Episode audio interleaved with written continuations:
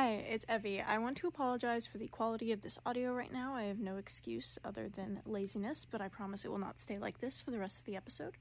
Um, you will hear us mention in this episode that we filmed it at the beginning of January, um, and it is currently March. Um, the reason that I am posting it right now instead of then was I, first of all, forgot to edit it, and second of all, we ended up realizing that it would be better fit to be posted in March because of Women's History Month, and we will be posting other cases to do with Women's History Month throughout the rest of the month. So enjoy. Hey, Grave Diggers. It's Evy, And Aly. and welcome back to To the Grave.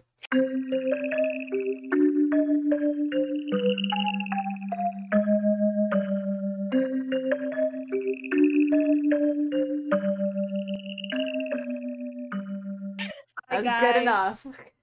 That's good enough. We got it. Okay.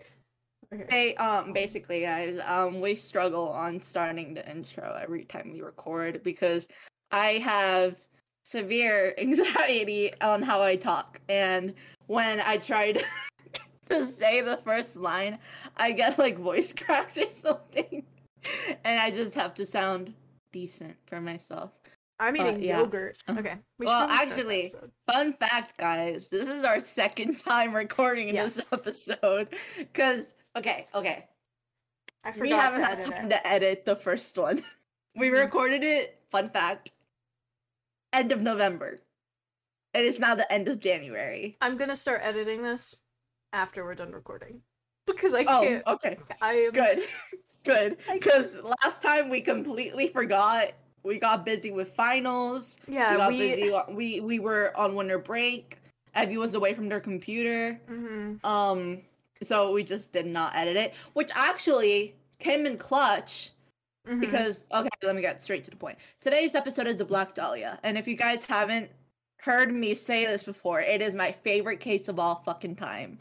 This is this should be a pretty well known fact by now. But during winter break, like the day after Christmas, I went to Barnes and Nobles because I had gift cards.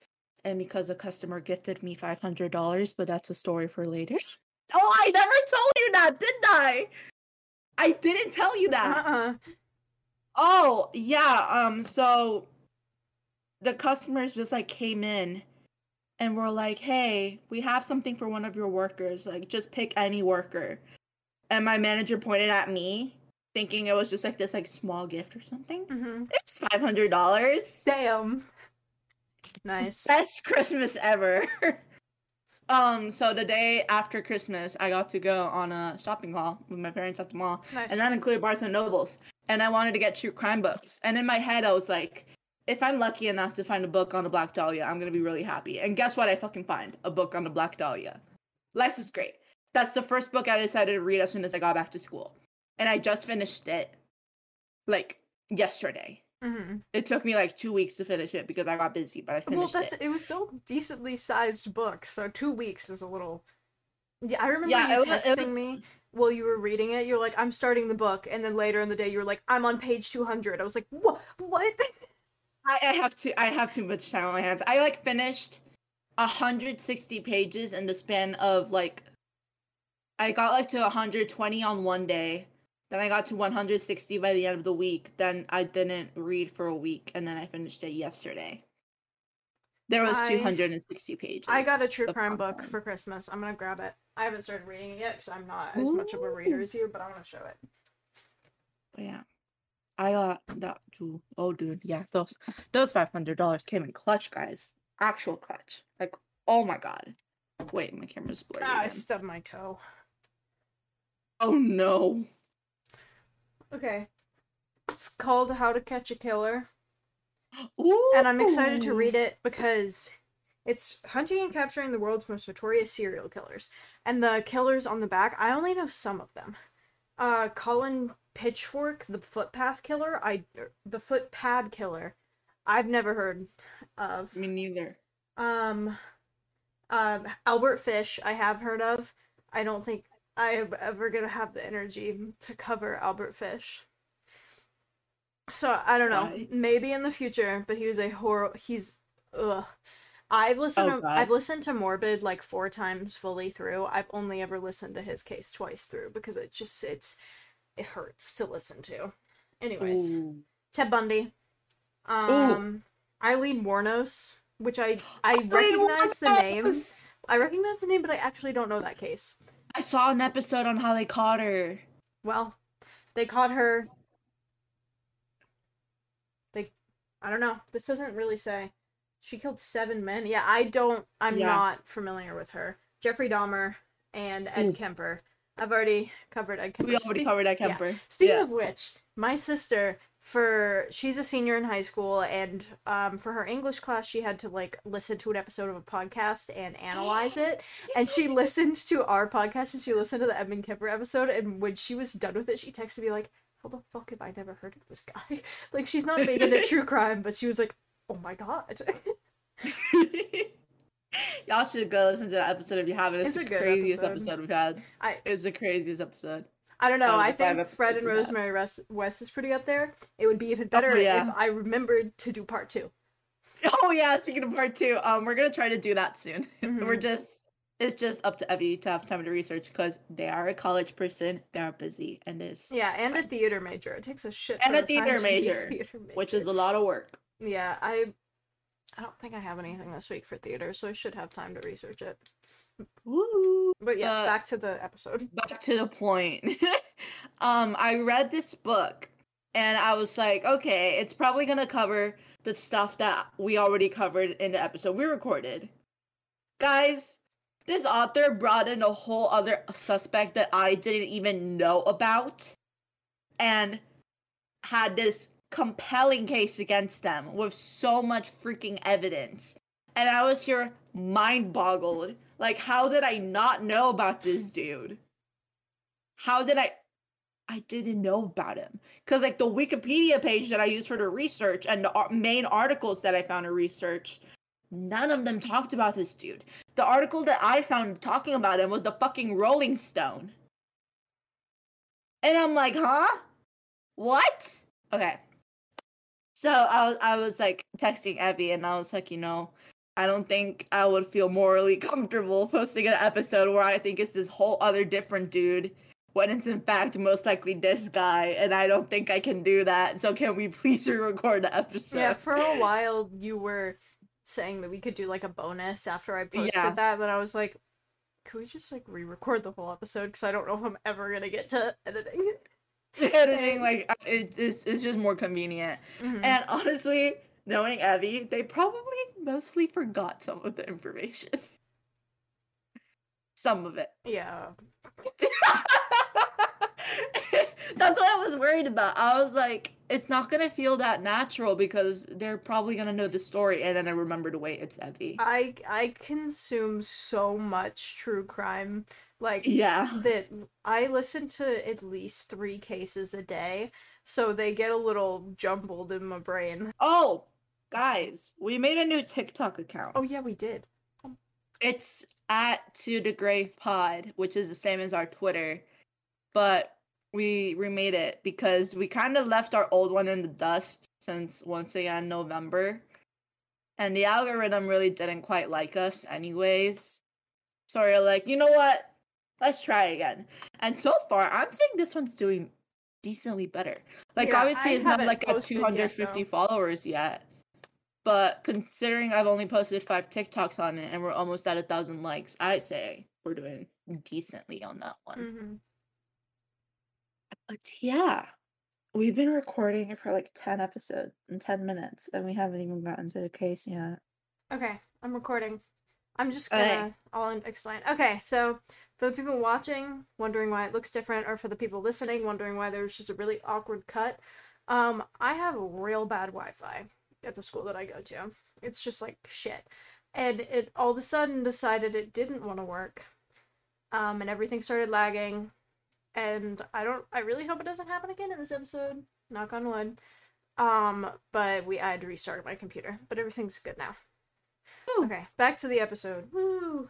Let's, we're gonna have to start from the beginning because it happened like right as we started. hmm Oh, all right. Trigger warnings to start off, as always. Detailed descriptions of a murder, autopsy report will be read. incest for when it comes to one of the suspects, and I think that's it.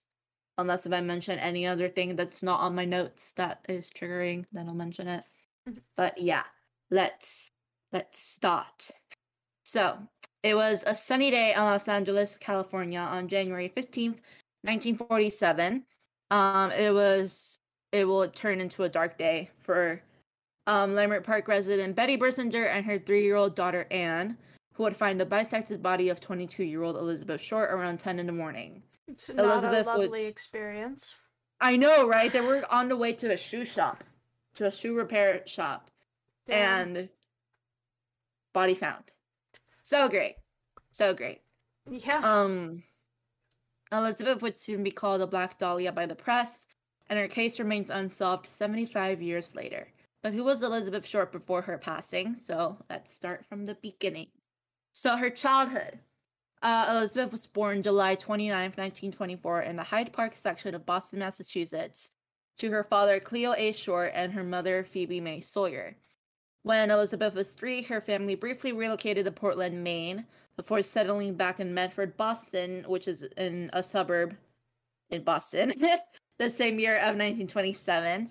Uh, Cleo Short built miniature golf courses until he lost his savings in the 1929 stock market crash. that's really sad. I love mini golf. So in 1930, when Elizabeth was around six years old, um, Cleo's car would be found abandoned on the Charleston Bridge, and it was assumed that he jumped into the Charleston River.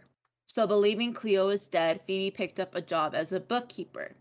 Elizabeth underwent lung surgery at 15 due to severe bronchitis and asthma attacks. And afterwards, doctors suggested Elizabeth to relocate to an area with milder climate to prevent more respiratory issues, which caused her to spend three winters in Miami, Florida with family friends. And in her sophomore year, she dropped out of Medford High School. And next is her relocation to California.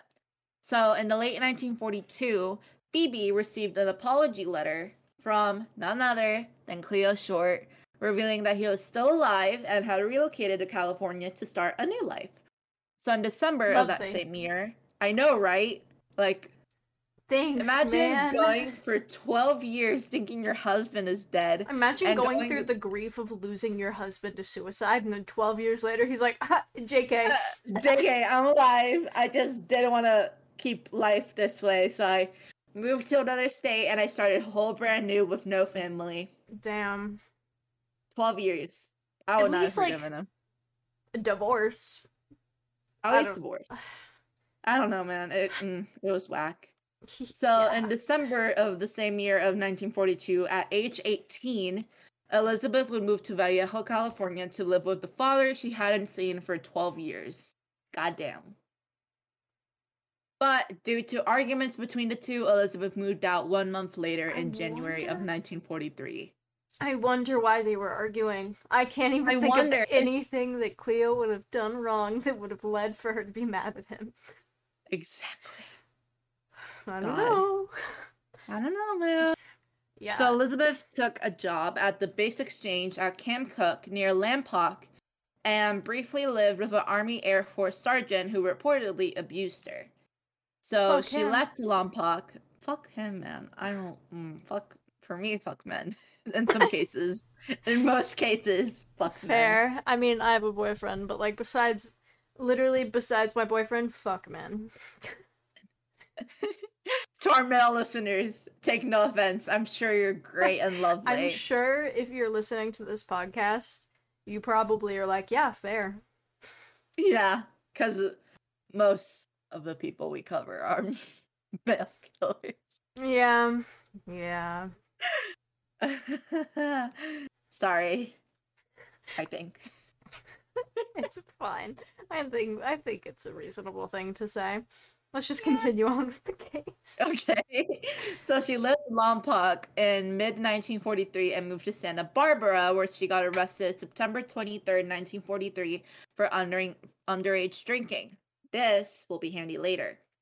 Juvenile authorities sent her back to Massachusetts, but she returned to Florida, occasionally visiting her family in Boston. So while in Florida, she met Major Matthew Michael Gordon Jr., an Army Air officer who was training for deployment. She told her friends that Gordon had written to propose marriage while he was recovering from injuries from a plane crash in India, and as she said, yes. But sadly, Gordon would die in a second airplane crash on August 10th, 1945, less than a week before the end of the war, That sucks. which sucks. Actually, I read this in the book, um, which is Black Dahlia Red Rose by Piu Eatwell, I believe. I'll put it in the description. Yeah.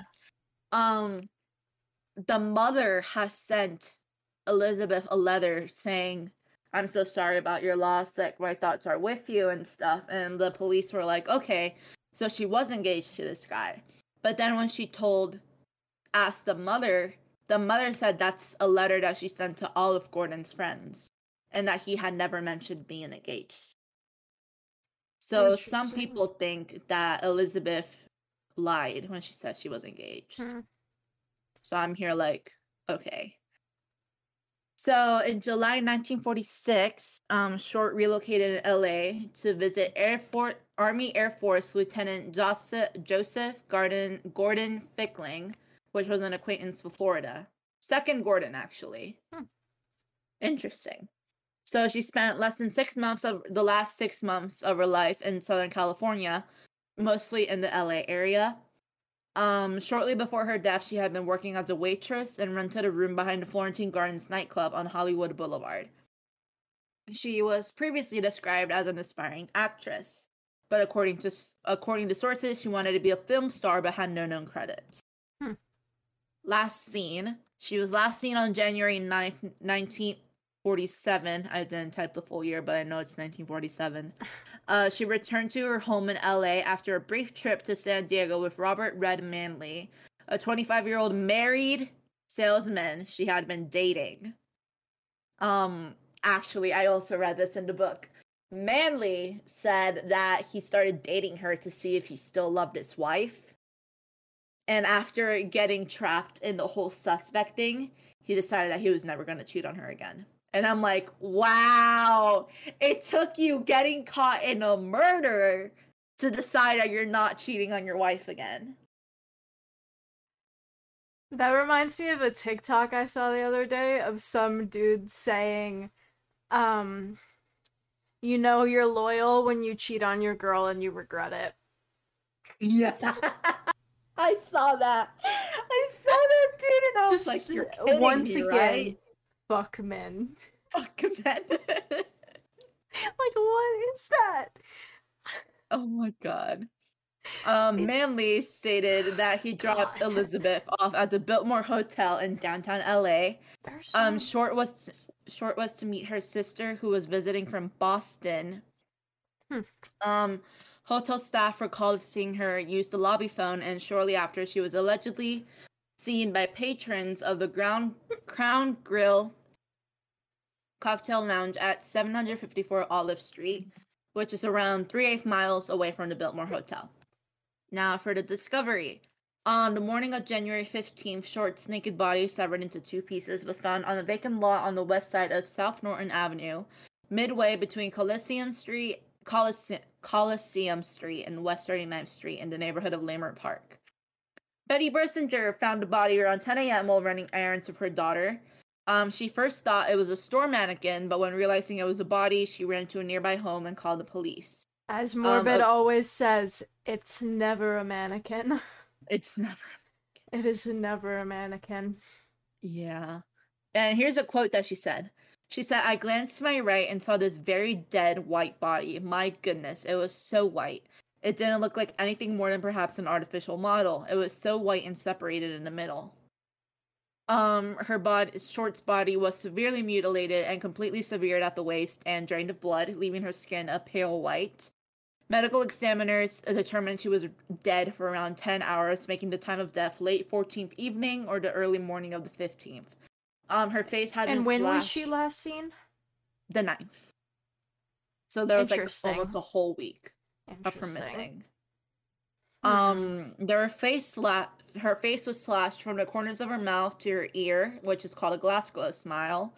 Um, and there were several cuts on her thighs and breasts, and entire portions of her skin were missing. Actually, on her left thigh, she had a whole chunk of skin cut off. And everybody was like, why? Turns out she had a rose tattoo. I was wondering if it was a tattoo. Yeah. She had a rose tattoo, and that tattoo got shoved inside her. What? Yeah. Uh, the police actually kept that information away from the public. Good. were How like- was it shoved inside her? Is that is it like gross? Yeah, I down hear- there. Oh yeah, that's what I thought. Yeah. Mm. Um, Yeah, you didn't mention that from- the first time we recorded this. I didn't know until I read the book. Wow. Um, the police kept it away from the public because they were like, only the killer would know this. Yeah. So they were like, if anybody ever tells us what happened to this tattoo and they're right, they're a suspect. Mm-hmm. Which was smart play on them. And actually, this is how one of the suspects that I learned from in the book got almost arrested. More on And- that later. Okay, Almost. Sorry. Yeah, yeah, it sucks. Um, her lower half was a foot away from the upper, and the intestines were neatly tucked under her. And I was like, Under her top half or her bottom half? bottom half. So I know that's her- not important. I'm just curious. Yeah, under her butt. Lovely. Yeah. Um, and her body had been posed with her arms bent at a around a 90 degree angle over her head, and her legs were spread apart. Lovely. Mm-hmm. Um, Los Angeles Herald Express reporter Aggie Underwood took several bod- um, photos of the body in the scene. Um, Aggie would um. th- uh, there's a lot on Aggie I learned from the book, so I'm gonna talk about her a little bit later when I talk about the Herald Express again. Cool. Um, it was determined during the autopsy that the smile had been made while she was alive. I I don't want to think about that. Me neither. Mm-mm. Me neither. Was that the Um, only of her injuries that were? blows to the head as well? But the rest was postmortem. Yes, That's the good. bisection. the bisection. Um, I don't know if like the cuts and like the taking chunks of her skin off. I sh- I want to I- believe that that was postmortem. I want to believe it was postmortem. Yeah, Yeah, after the Glasgow smile being pre-mortem, that's the right term, right? That sounds. I believe so. it. It sounds dumb, but I'm just gonna go with it. Yeah. Um, Um. I just everything else is postmortem. That's what I think. That's what's in my brain. That's what's staying there. Yep. So LAPD described Elizabeth as a five foot six inch, 118 pound, black hair, green eyes, very attractive, bad lower teeth, and fingernails chewed to the quick. I'm not I'm gonna lie to you. A lot of that description describes me. I am five foot six. I weigh around that, and. I have bo- I have bad bottom teeth. Oh But like, God. I don't want to be described with bad bottom teeth. I I will openly admit that they aren't great. But like, if I die, that's not something you need to put. exactly. I guess like it's an identifying marker, but like it's just kind of rude. like how they how they put it there. As much as it was probably needed for them to put it there for like identification purposes, because it's a pretty like it's a pretty obvious like Yeah. detail. It's still kind of rude. I don't know. I'm just getting Alright. defensive over her because I've whoa, my monitor just decided it wanted to go black, but it's back now. Okay. All right, y'all ready for the autopsy report? Yeah. All right. This is a quote from the Wikipedia page. The body had been cut completely in half by a technique taught in the 1930s called a hemicorporectomy. The lower half of her body had been removed by transecting the lumbar spine between the second and third lumbar vertebrae, thus severing the intestine at the duodenum. Newbers reported noted very little bruising along the incision line, suggesting it had been performed after death. Another gaping la- laceration measuring four and a half inches in length ran long, long, long ways vertical. Um, from the hot dog style. huh? A hot dog style. Hot dog style. um, Not the time to make jokes, but it makes me feel time. better. from the um, umbilicus to the suprapubic region. The lacerations on each side of the face, which extended from the corners of the lip, were measured at three inches on the right side and two and a half inches on the left. The skull was not fractured, but there was bruising noted on the front and right side of her scalp. with a small amount of bleeding in the subarachnoid space on the right side, consistent with blows to the head. I'm, I'll edit this in front of it. Trigger warning: talk of maybe sexual assault. The cause of death was determined to be hemorrhaging from lacerations to her face and the shock from blows to the head and face. Um, the doctor noted that Short's anal canal was dilated at one and three fourth inches, suggesting that she might have been raped. But the sample was were taken from her body, testing for the presence of sperm, but the results came back negative. It could have been with like a foreign object. Yeah, it that wasn't there. Short was identified after her fingerprints were sent to the FBI via sound photo, and they found it through the time she got arrested because they took her fingerprints, and that's how they identified her. What did she her. get arrested for? Underage drinking, Ah. remember? Yeah, I, Um, you yeah. did tell me. I just briefly forgot it. Sorry. Yeah, that's how they identified her from using her fingerprints from the time she got arrested. I'm I'm glad she got arrested. Yeah, if not, she most likely would have not have been identified. Yeah, especially with the. Well, I like the tattoo thing. I was like, oh, identification, but then they kept it. That's weird. The killer kept it there. Actually, the reason that the police got a second way of verifying her identity is that after they got her fingerprints back, they went to the Camp Cooke where she worked and they talked with the I think it was the registrar, the lady that worked like at the office. Mm-hmm. And she told her, "Oh yeah, she was very pretty and she had a rose tattoo on her left leg that she would Mhm. always like sit in a way that you could see it." And they're Mhm. like, "It's her cuz she had a tattoo missing and that was inside of her." Yeah. So that's how they knew that it was actually her because of the rose tattoo. yeah. So, time for the investigation, guys. This is where I get super, super, super pissed. Um, initial investigation. January 21st of 1947, 6 days after she was found, there was a person claiming to be the killer that called the office of James Richardson, editor of the Examiner, congratulating him on the newspaper's coverage of the case and stated that he planned on turning himself in after further pursuit told Richardson to expect some souvenirs of Beth Short in the mail. My little notice is that they were close enough to call her Beth. Did she go by Beth? Is that confirmed? I don't- I don't know. They she she was um I know this one guy called her Beth. She would be called Betty, Hmm. Elizabeth. Um Cause like there are other nicknames. I don't know about like anything about what you're about to say, but like this person could just be trying to get attention by writing and just called her Beth because they were like it makes me look like I know what I'm talking about because it sounds like I know her.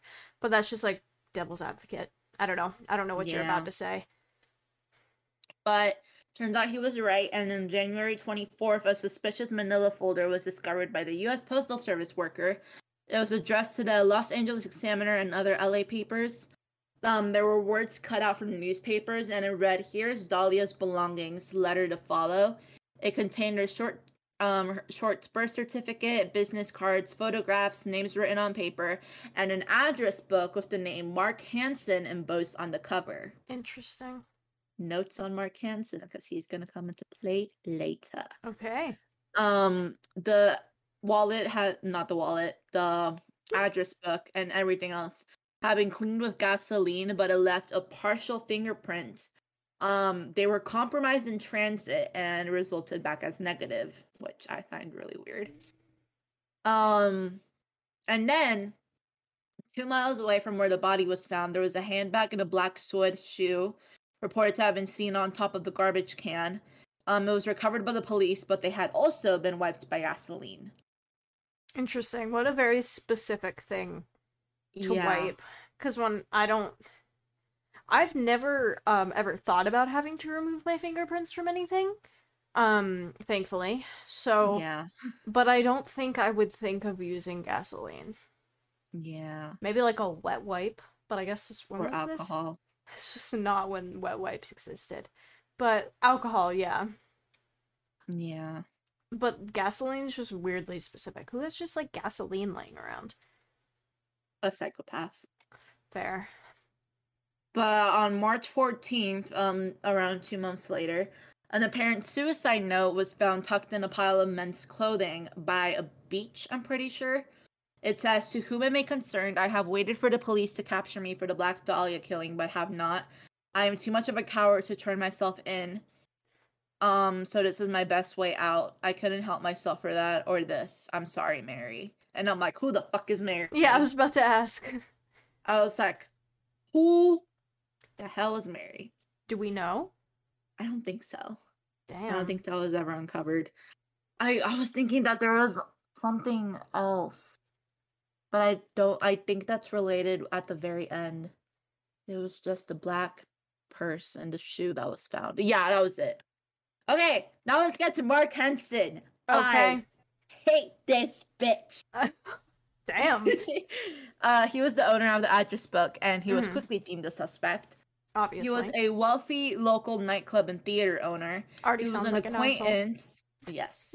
He was an acquaintance of Short, and Short and, and her friends stayed at his home from time to time. They would live there.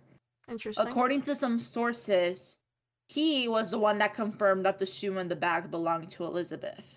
hmm. Anne Toth, which is um, Short's friend and roommate, told investigators that Short had recently rejected sexual advances from Hansen and suggested it was a positive motive, but Hansen was cleared. Interesting. Why was he cleared? Um, they just said that there wasn't like much evidence against them. But when this new suspect came around, he was brought back into the scene and considered a suspect again. Interesting. So he was like cleared at first, but then when it came to the other suspect, they're like, Why are you related to this guy? Hmm. So now you're looking even more suspicious. Interesting. Also, the guy that Elizabeth was last seen with, Manley, Robert Man Robert Red Manley, he was cleared after passing multiple polygraph tests. Interesting. Polygraph tests. Uh. this is one of my favorite things about Morbid. Was once in an episode they said that polygraph tests are as reliable as a hot dog in a trench coat, and I think that that is accurate. Yeah. Yeah. They. But he said that he dropped her off and hadn't seen her since. So I, they're I'm, like, yeah, okay. I'm not saying I think he did it because I don't really think that he did it, but There's still, not evidence against him. yeah. Like none. Um, and when police went to talk to him, they went to his house, and guess who answered the door? His wife holding their newborn child. That's probably why he was having an affair because she was pregnant. And then when they told her, she's like, I refuse to believe that my husband cheated on me unless he says it with his very own mouth. And then Robert Manley was like, Yeah, I cheated on you. Damn, that's not what I expected to happen.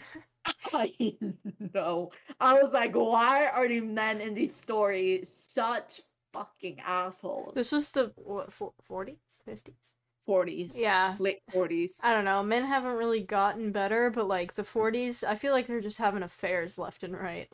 They're just getting Yeah. bored.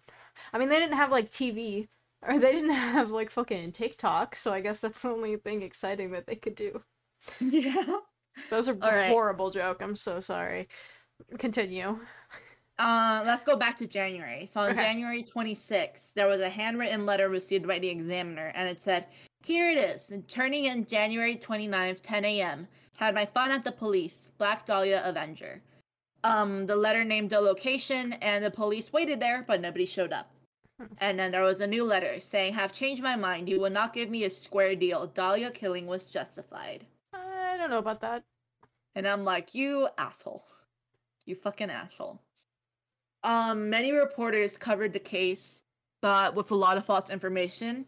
They covered Short's private life and some of them, mostly the Herald Express, which Aggie Underwood was one of the um reporters there, Mhm. wrote that she might have been a lesbian and began questioning owners of gay bars.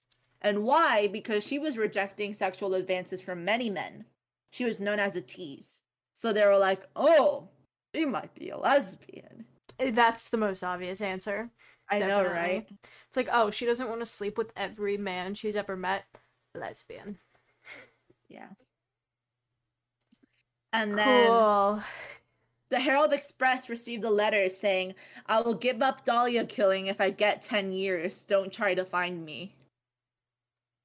Lovely. I know, right? I don't think anybody would give you 10 years for every a murder. That is, it's such a hor- horrible, senseless murder. They're not gonna be like, okay, I'll give you ten years. You know. Um. All right. Nine. The case turned cold. Only led. The only lead was that the killer must have had medical training due to the precision of the cuts. Mm-hmm. That was all they had. It had to be somebody with at least some medical experience. And then. Something piss, pisses me off. 1997, the last living detective, Ralph Asdell, was interviewed. He believed he found the murderer weeks after the murder through the tips of a man in a car seen at dawn before the body was found. I remember you telling me about that. But due to lack of evidence, he didn't approach the man. The car was a dark colored, most likely black Ford. I remember that. It was Of a black Ford. It was a blackboard. Um, now where okay, my camera got blurry. Give me a sec.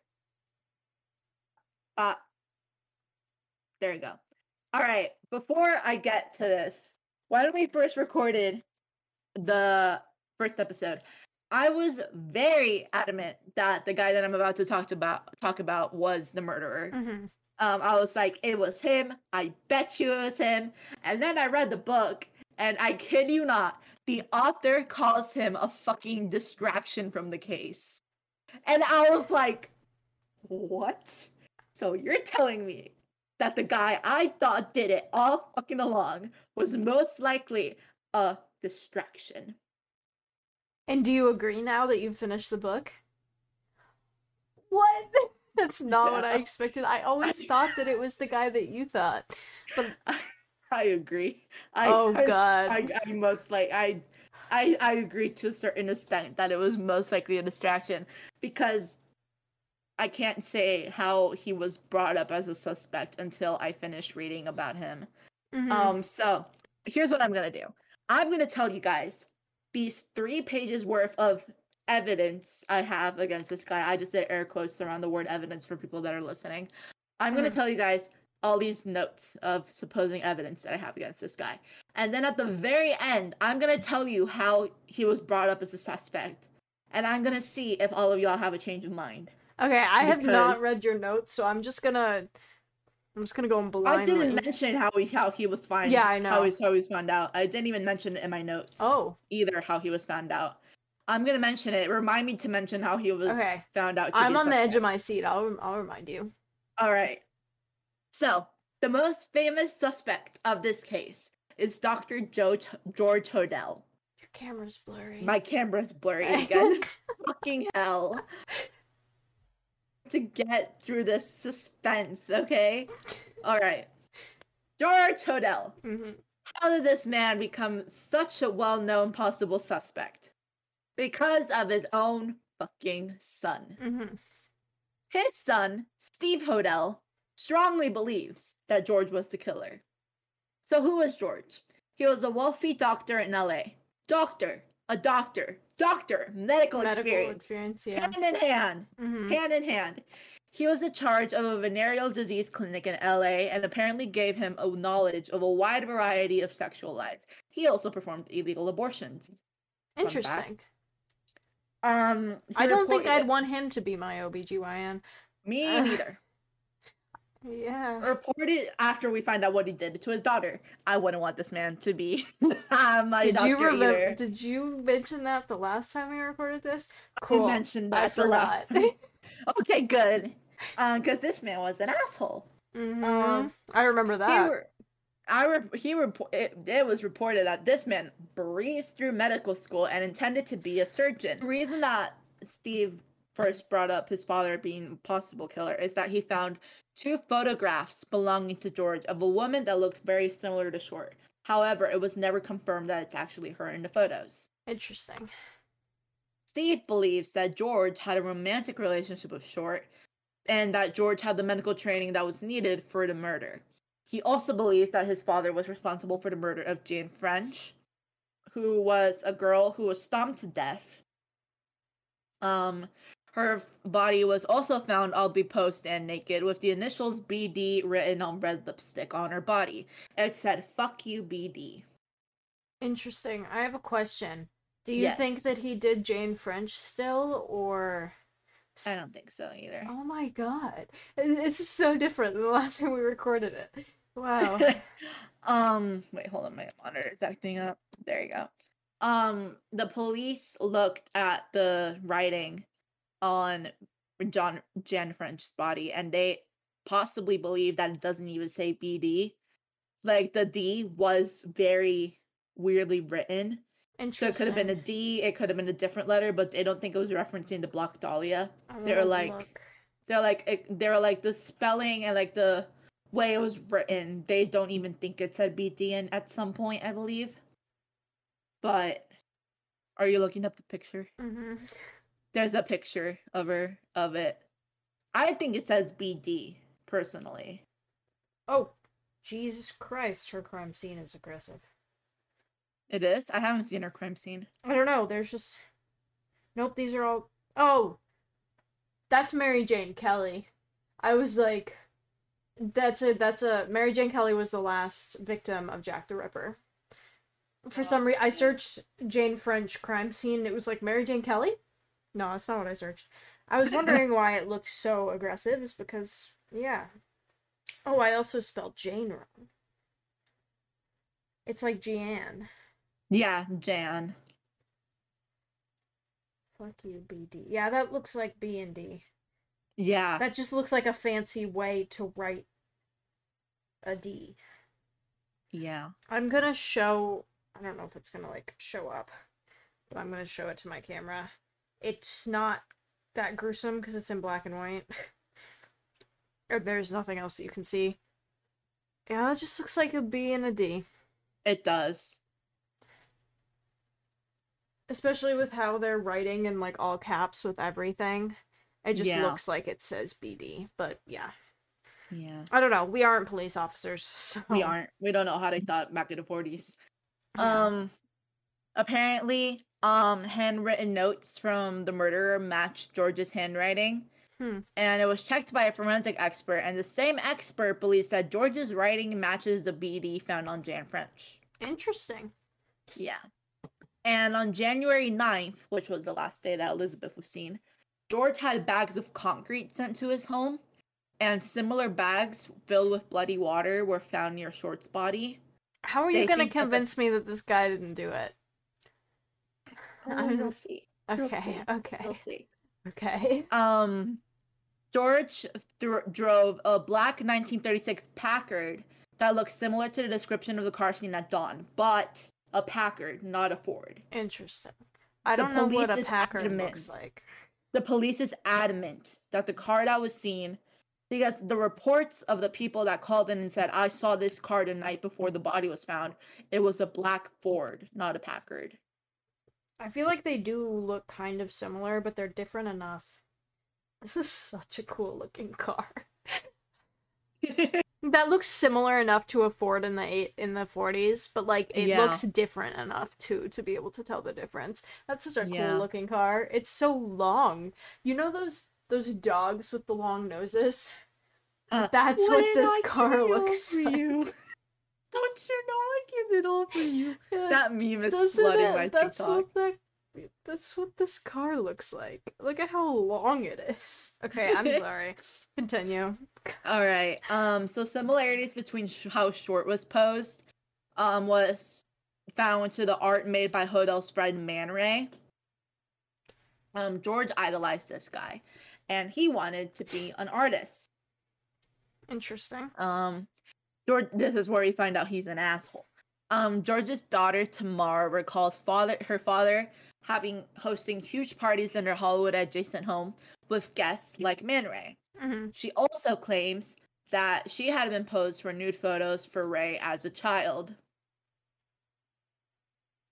And then after running away from home in 1949, Tamar reported that George tried to teach her oral sex at the age of 11. And George offered Tamar to his friends for sex at the age of 14. And that apparently George himself had sex with her. she just her jaw dropped even more and even more. They were just like, "What the fuck?" I- think you did mention this the last time we recorded, I but. I forgot. And wow, I did. I'm gonna, And I'm just gonna purposefully forget again. Okay, and it's then not happening. At the age of more. 15, Tamar had a baby girl named Fauna. One year after her father reportedly had sex with her. Yeah. I hate this dude. I don't care if he killed the Black Dahlia or not, but he should be in jail. I mean, he's dead. He should be in jail, uh, dead. He should be in hell. Exactly. That's yeah. That's Yeah. what I mean. Okay. Um, he should be in jail, but dead. Oh, I can I can mention here now how he was brought up as a suspect because it has um and mentions it. Okay. So um Tamar sent him to trial to court Mhm. to suit uh, for the incest charges. Good. But he was acquitted of them Not due to the good. family saying that Tamar was lying. And the the his his his his attorney went and questioned Tamar during court, right? And he went, "Is it true that you told your friend and I quote, I think my father killed a Black Dahlia and I think he's going to kill me and everybody else in this household?" That's how he was brought up as a Black Dahlia suspect because it was mentioned in court during his incest trial. which would give the jury more of an excuse to not acquit him, like to take him to jail. That would. Oh, and, and my he was words still, are failing. and he was still acquitted. And actually, the LAPD wanted revenge on this man, on George Hodel. They were like, he should be in prison, not for incest, not just for incest, but because of the illegal abortions, the tax frauds, everything else that he's fucking doing. This man should be in prison. Mhm. So they're like, we're gonna investigate him in the Black Dahlia case because of what this attorney said. Hmm. That is what made me fall go faulty and be like, okay, this guy is probably not the killer then. And in the book, um, the author had actually read Steve Hodel's books where he claims that his father is the killer. And she still believes that it was all a distraction from the actual case and from the incest charges Interesting. because she she doesn't think there's enough compelling evidence against him. Which yeah, most of the evidence that he has, like the handwriting and the cement bags, that could just be pure coincidence and like faulty investigating from the Mhm, experts. It's very because he- circumstantial. Yeah, because he hired these experts. He was like, I think my my father did this murder, and I want you to Mhm. prove me right. Yeah. So it could be Hmm. faulty in some aspects. Wow. Yeah. And then in 1950, here is something that does still ring to me, and I'm like, okay, this man could still be a fucking killer, even if he didn't kill Elizabeth. Um, he moved to the Philippines in Mhm. 1950, and in 1967, a woman in Manila was also found bisected and posed one mile away from the crime scene was where George Hodel lived, apparently. And he could have been like, "Well, I didn't do it, but fuck you, I can." Yeah, like something exactly. like that. Yeah. Um, and then Or he just got inspiration because he was like, "You know what? I I may have not done that, but I do want to murder somebody." And then he just copied it still can because do he it was that being way. railroaded. Yeah. Yeah. And then in 2012, a search dog detected human com- decomposition in multiple area of Steve's childhood home. Um, forensic anthropologist Alfred Vass said that this doesn't prove much because when testing soil samples gathered in the alleyway, it could it came out of human posit- positive from human remains from 20 to 100 years ago. So it's not That's a very a very wide range. a bit an 80 year gap. 20 or a 100. I don't know. Yeah. And then LA Times reporter Steve Lopez went to the Los Angeles DA and was giving access to the case files, and there he found George Hodel listed as him listed as a suspect among 20 other men, hmm and found records that LAPD had planted a listening device in George's house, and they hmm. listened to him for 40 days in 1950. And he said, "Supposing I did kill the Black Dahlia, they couldn't prove it now. They talk. They can't talk to my secretary because she's dead." Oh, this man was also being looked at for killing his secretary. I I think he killed his that. secretary. I think he's killed his secretary for sure. Yeah.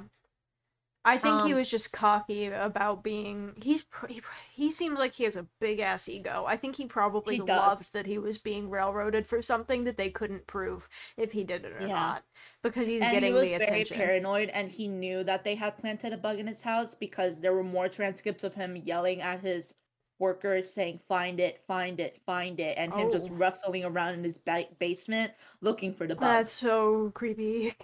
yeah it was just him like yelling at him like can y'all find his bug already and like him just like digging around his basement looking for it because he knew that they were bugging his house damn. yeah I hate this and man. an- i do i do same i don't care if he wasn't the killer i still fucking hate him I still think he's a um, killer, but he may have I not still been the killer. he's the killer, but not of the killer of the Black Dahlia. Yeah. Mhm. Another transcript describes what sounded as a woman being attacked in the basement. By the way, so that's another thing. So this guy is still a fucking horrible man, even if he wasn't the killer in this case. And investigation into Hodel's ties to Short was shut down abruptly in 1950. The lead investigator says that recordings that the recordings actually cleared suspicion. And Steve claims that George had knowledge about corruption in the LAPD, and he believes it that the Hmm. LAPD covered it to avoid dirt being spilled. It's the LAPD. He's Yeah. probably knows. And that there was a transcript of where George apparently said, This is the best payoff I've seen between law enforcement agencies. I like to get a connection made in the DA's office. Wow, that's very on the nose. I know, right? That's really funny. Um, um, LAPD admitted that much of the physical evidence from the Ba- Black Dahlia case isn't in the files anymore. And Stephen Kay, the LA head deputy DA, stated that he believed the case has been solved and that he would have no reservations about filing two counts of murder against Dr. George Hodel. Um, then he would, do it. I know, right? I triple dog Um, dare you. I dare you. Uh, he moved back to the U.S. in 1990 and died. I think I said 1991 last time, but Wikipedia says he died in 1999. I don't know. It's either 91 or 99. It was one of the 2 Mhm. And now Close enough. here, here is where I have my more scripted stuff that I'm gonna read. It says, "Although, uh, although, although George Hodel is believed to be the murderer, some people believe that he wasn't, and that there's someone out there that has even more evidence against them. One of the people that believe this is the author of the book Black Dahlia Red Rose Piu Eatwell. Um, I finished the book and I learned a lot. Um, she believes that a man by the name of Leslie Duane Dion is the killer. He's got three names. He did it. I have three pages against this man. Damn, uh, he did it. Leslie was a bellhop and a one-time mortician's assistant. One time? Mm-hmm. What does that mean? He would be. He he only worked as a mortician's assistant once. Like he once had a job as an assistant and then never did it again. Why? Do we know? No, He just was like, nah, not for me, or I don't know. or did he get like kicked out?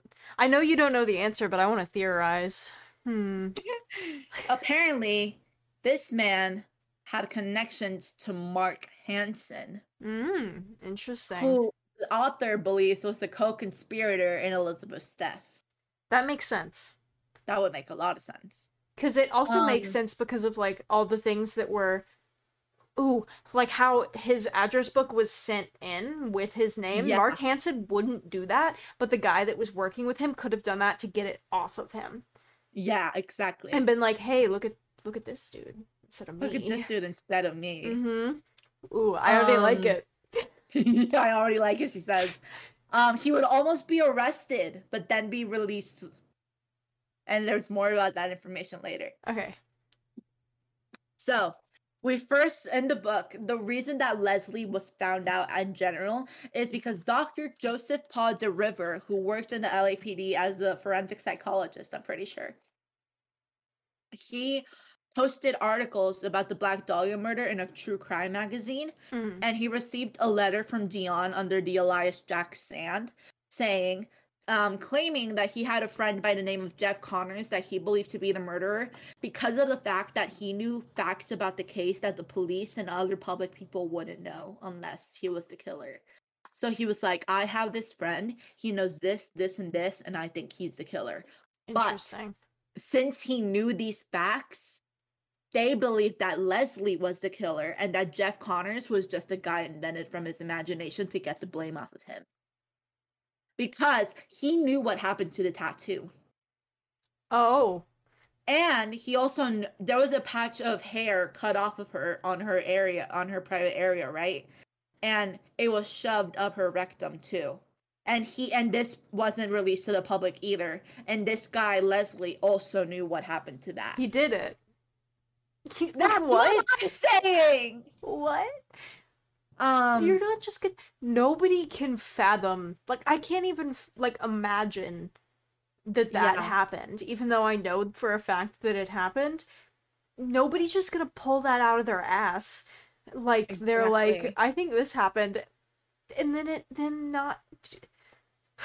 And then when Paul De River interviewed him, he claimed that he believed that the mur- reason the murder happened is because it was among the lines of a man's masculinity being insulted by Short, Short and in result, he he planned to cause her pain as revenge, and Mm, in this case, killing her. that makes He sense. was like, he was like, yeah, I think that um she insulted this man's masculinity and rumored and would threaten um passing it off as a rumor, and I think this guy will want to hurt her as revenge. Mhm. And I was like, why do you think this would happen unless if it is what happened and because you did it? yeah. Like why would you why would you have this theory evidence of what you think would have happened out of the top of your imagination? And this caused for Dr. De River to ask him to take his pants camera, his pants off, saying it's just us men here. And then when he did that, he realized that he had a juvenile. of course he does. And and the This doctor man, was like, this man has small dick energy. yeah. And then when the doctor saw this, he was like, okay, then that matches to him to what him saying that a guy's masculinity was being threatened. Yeah. Like it connects the dots. So that brought Ah. even more suspicion to killing him. And then Dillon goes, you know what? I think she was killed in a motel room. And you know what's even more coincidental? what? that there was a motel called the Aster Motel that on the morning of January 15th, 1947, the same day that Elizabeth's body was fucking found, Uh huh. they would walk in to find cabin number three filled with blood and fecal matter all over the walls. and dude, And there's more, Evy. There's more. There's more, ladies and gentlemen, and non-binary people out there. Um, it was filled with bloody footprints. The walls and bathroom shower had been smeared with blood and fecal water. It had been entirely destroyed. And that was the day that Short was found. That they also found this room bloodied. It wasn't the LAPD found it. It was the hotel, the motel owners that did found it. Did they like call this. the police? They didn't, and I'll tell you why. The motel owner claims that he saw a girl that he believed to be short, drunk and nude, six cabins down in cabin nine the night before the room was found all bloody. Okay, so why didn't they call the police? Because they didn't want to get tied up because they already had issues with the police before. Oh, And they're like, I don't want to bring the police into this because the police suck and they're being mean to us and shit. So we're just not going to mention this bloody crime scene. we're not gonna mention the fact that one of our rooms is overflowing with blood. That's just so casual. We don't need I them know, in part right? of it. So the day that the bloody room was found, there was some black silky clothing found in cabin 9, which is the cabin where the girl was found seen drunk and nude the night before, and they believe that this was the clothes that Short was last seen alive wearing. Because it was black, it was silky, and matched the skirt and shirt that Manley said she was wearing.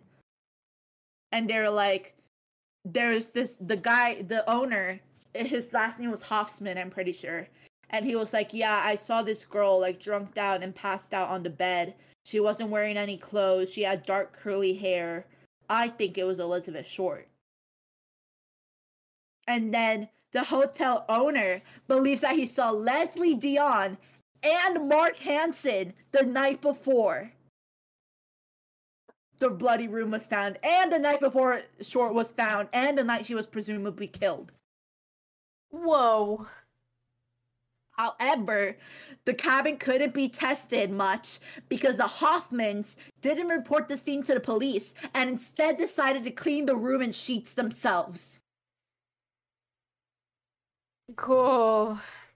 The daughter, who was 10 years old at the time, recalls that when her mother heard about the Black Dahlia murder, she was terrified because she really thought that she had gotten rid of evidence for burning the sheets. Oh no, she burned the clothing. Why? She burned the clothing that was found. Why? Because she didn't want it to be evidence against something because she didn't want to bring in the police. And that when she found out about the Black Dahlia murder, she went, Holy shit, I just destroyed evidence. Uh huh. Yeah. And then Dion lived in a trailer park, and the owner of the territory of the trailer park believes that he has seen Elizabeth Short with Leslie Dion on multiple occasions.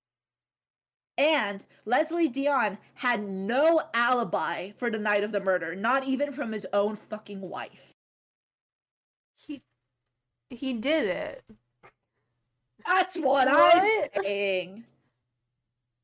Now, let's revisit Mark Hansen. We're going back to this fucking asshole, okay? Okay. This is the last thing that I have before I reach my ending. Okay. We know that Short and her friends lived at his home. Ann Toth, who was Short's friend, claims that Hansen was obsessive over Short and was jealous of her many boyfriends and got sick of him asking of her asking him for money. Toth claims that Mark got a call from Elizabeth the night she was last seen at the Biltmore Hotel and that he offered her to stay at his house if she didn't have anywhere else to go. But Hansen told the police that that wasn't true. However, a woman recalls being at Hansen's house that night for a party and walking in on Hansen and a dark girl, dark-haired, curly-haired girl having sex, and that when she asked for the name of the girl, he said Beth Short. And that this implies that he was lying to the police and he actually did receive a call, and Short was at his house the week she went missing.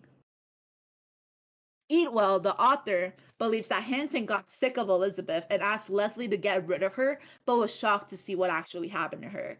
Eatwell also believes that the reason that no one was charged for this is because Hansen had connections to the new chief that have been hired, Thaddeus Brown and his brother Finis. And since this time the police had a shit ton of corruption, it wouldn't be impossible for the LAPD and the chiefs to cover it up in this instance because Hansen knew about the inner workings.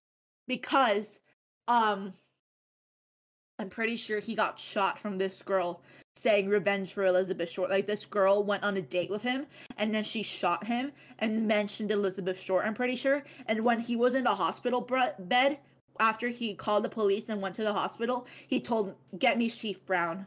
So he knew the the, the chief personally. I'm not making much sense right now because I'm stuttering, but he It's knew okay. the chief and was friends with him. Wow. That's all I got to say. Yeah. I'm sorry for being so quiet. I'm just a little It's fine. baffled. I'm sorry to the audience for sounding so shaken up and like stuttering, but I'm like pissed off and like boiling with anger right now. I respect it.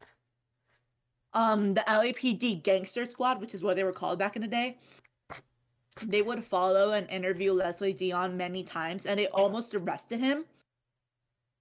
And they like arrested him, and they had 48 hours to like give him a charge or not, and like put him in prison.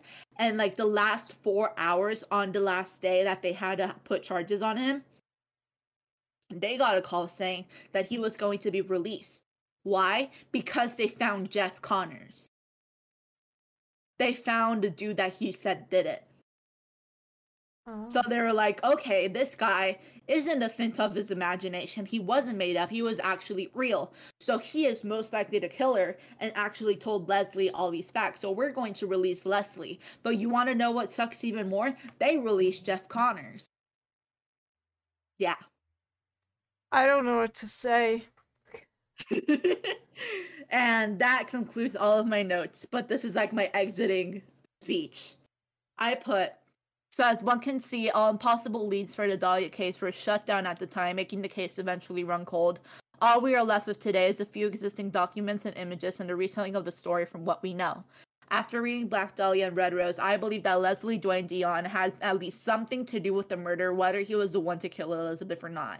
sadly, we will most likely never know Short was killed at the Aster Hotel motel, sorry, due to the cabin being too old to run tests for blood, which Eatwell actually attempted with a forensic psychologist to get blood results from the uh, from the cabin. Like she went to LA to this cabin at this motel and like tested it for blood, but they were inconclusive results because it was like all renovated and shit. And we will also most likely never know who killed Elizabeth. It has been so long since the murder, and all the key witnesses and active detectives and participants of the case are dead. And sadly, the case of the murder of Elizabeth Short, aka the Black Dahlia, will forever reign, remain a mystery. And my sources were Wikipedia, BuzzFeed Unsolved, different articles, and the book Black Dahlia Red Rose. And that's all I got.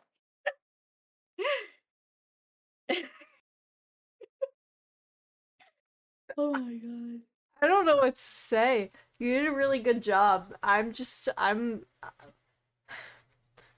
Who do you think done did it? Le- Leslie. Yeah, oh, I think it was him. Do you do you see why I went against the whole George Hodel theory now? And I think Mark Hansen had something to do with it, definitely. Me too. Leslie and Mark. I think it was most likely them. I did not expect after recording the first when we did this the first time and you being you making me so set on George Hodel doing it. Yeah. I did not expect to be my mind to be changed so easily with like so definitely. How do you think I feel? I know. Wow. I've been set on this case since I was 14 years old. Mhm. Being like the last four years of my life, I always thought, okay, it was George Hodel. And then I read this book, and 14 years of my life were a fucking lie. You be four years? four years, sorry, not 14. It's the last, okay. last four years of my life were a freaking lie. I think because only one part of it was, that but- all of this was a fucking distraction. And I'm here Wow. like, oh my god. I am seating. Yeah. Would you still like me to include our conversation about your dream? So yeah, this is the time where Evy is going to insert audio of the first episode where we talked about this dream that I have related to the Black Dahlia a lot. I've had a repeating nightmare of me going to a under like to a like a workshop in the middle of the woods where Oh, they have news- where they have newspaper clippings of the Black Dahlia with pictures of her crime scene and like her face. Okay, I'm so sorry, but that's also like a dope ass nightmare. That from somebody who's never Every time experienced I go down, I go down with my mom to a car workshop in the middle of a woods, and for some reason they're playing like this like old timey music most of Oh, the mm-hmm, I time, hate that. and they have like on the fence post they will have newspaper like the head cover from the 1940s newspaper with the Black Dahlia on it. I specifically having remember having that dream three separate times. And I every time I wake up in a cold sweat because I, hate have that. images of her I have images of her body when I have that dream. I hate that. Like like my dream self imagines the body in those dreams. God, I hate that. Yeah, it's not a pleasant nightmare. Oh, I'm so uncomfortable imagining that right now. And that was before I saw the detailed explicit photos. That's when I had just seen the blurry ones. Oh wow, Ever since I've seen the explicit ones, I haven't had that dream yet. that's Knock good. on wood. Yeah, um, I hate that dream. Like, cause it just feels so suspenseful and so eerie. The way I'm imagining it, It uh, I hate it, but I've also, every for some reason, my my mind has decided to add parts to it, and that would be. I I kind of don't want to say this because I don't want to make you have it and make it worse. oh but, lord, like- what is it? Just George Hodel walking out of the shop. No, stop! Stop! Stop! That's not that can't that's not gonna happen. no, I don't even know what he looks like, but I'm just imagining like a creep. Oh, I know how he does. No, what I'm imagining is like a Charlie Chaplin looking man with a bowler hat to make you feel better. okay. That's what everybody looked like at the If I have right? that dream now, Evy, I swear to God, I'm so sorry. I will. I don't know what I'll do, you will but have I to pay for my therapy session on Wednesday. okay. I'm sorry. You're gonna pay me thirty-five dollars if I get that nightmare. I'm sorry. And and to add to that nightmare, it's always on a cloudy, rainy day. That's spooky. So it's I like hate that. cloudy with like weird music that you can't even understand the lyrics to. I'm Usually playing, I'm pretty sure. I think I think that's what it is. I don't know if I'm making that up, but for some reason, I my brain is yelling at me old time music. So I think there might be music. I think there's either pop, like some kind of music where you don't understand the lyrics, Yeah. and they have newspaper clippings from 1940s. I'm imagining it. I'm just I know 1940s. It wasn't like that long ago, so I shouldn't be imagining it as old timey as I am. But you know those like oh I can't remember what those called. There's like old record record players where the Mhm. the speaker looks like like a flower. yeah. That's what I'm imagining it coming from, and it makes me uncomfortable. And I will say, um, the person that was was the Black Dahlia on the like the photo, not the one of her crime, like her body, which the one if it does show the body in my dream is the one covered in the blanket, so I don't Mhm. see like anything graphic.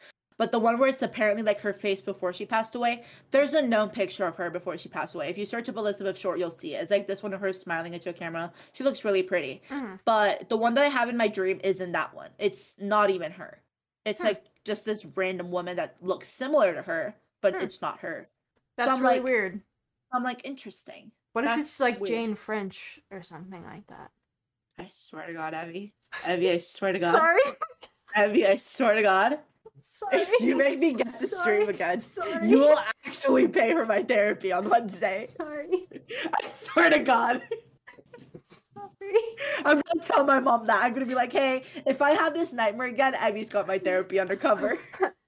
Help! I'm a college student with no job. I don't know if I can afford that. Which Mhm. update?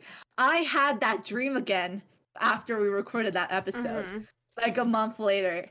And this time I saw a man in my dream. I'm so sorry. And I was like, bro, what the fuck? Oh my god. But this time it was different. It like the shed looked different. Hmm. And the newspaper clipping was posted in a different spot. Huh. And this time it was definitely Elizabeth's face that I saw in the picture. Oh, I hate that a lot. and it was it was like definitely her from what I remember. It was like most likely like her, the picture that you see on Google everywhere Uh-huh. when you search up for her, like her arrested picture.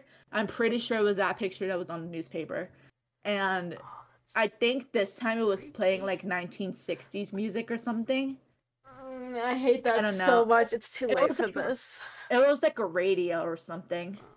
But yeah, I had that dream again, guys, and it was. I woke up so shooken up, and I immediately I texted you in my dream. Oh, you texted me after the dream. What did you text me in your dream? I texted you the same thing saying I got the dream again. Oh, that's so weird. up- and then I woke up and I was like, wait, I actually didn't text them. So I actually texted you again. But yeah, damn, that that recaps the Black Dahlia for you guys. Uh huh. Oh my god. I want this case to be solved I want it to be No. solved too. badly. It has to be with the Lady of the Dunes, the Lady of the Dunes and the Boy in the Box with them being identified recently. Even though the Black Dahlia is like was identified, we with this like track record we got going, it has to be solved. But yeah, guys, I hope you guys have a great night or day or afternoon. Um, please don't sue us if you get traumatized for this shit. We are not responsible. You You, listen to this at your own. You will listen to this on your own behalf. You're talking to a, a college student and a senior in high school. We do not have jack shit. Yeah. So please don't sue us. You listen to this willingly. Mm-hmm. But Please remember that. I hope that you enjoyed the episode. I hope you got entertainment out of it, I guess. Yeah. I hope you learned some stuff. I hope that you can sleep. I hope that you have a better day.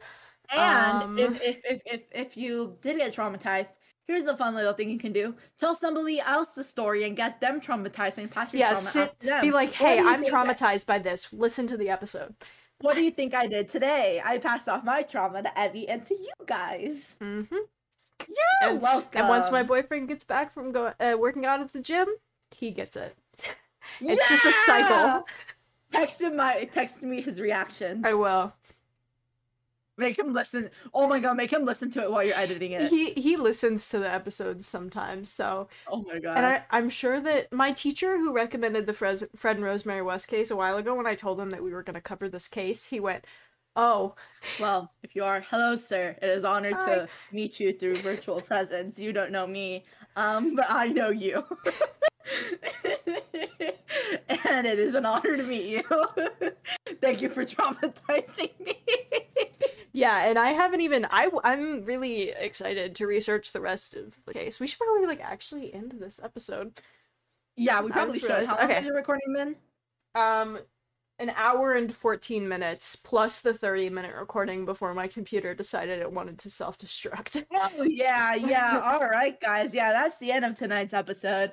I hope you guys have a re- lovely rest of your day. Um, please get some sleep tonight, and don't do what I do, and don't imagine Elizabeth Short standing in front of your door at night. Okay, thanks. That's what Why happens. that's been happening to me for the past week. our brains.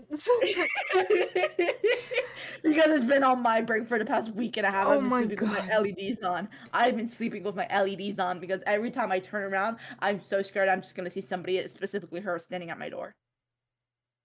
Thank you for giving me a new fear. I You're appreciate welcome. it. Okay, before she could traumatize me more, thank you for listening. Bye bye.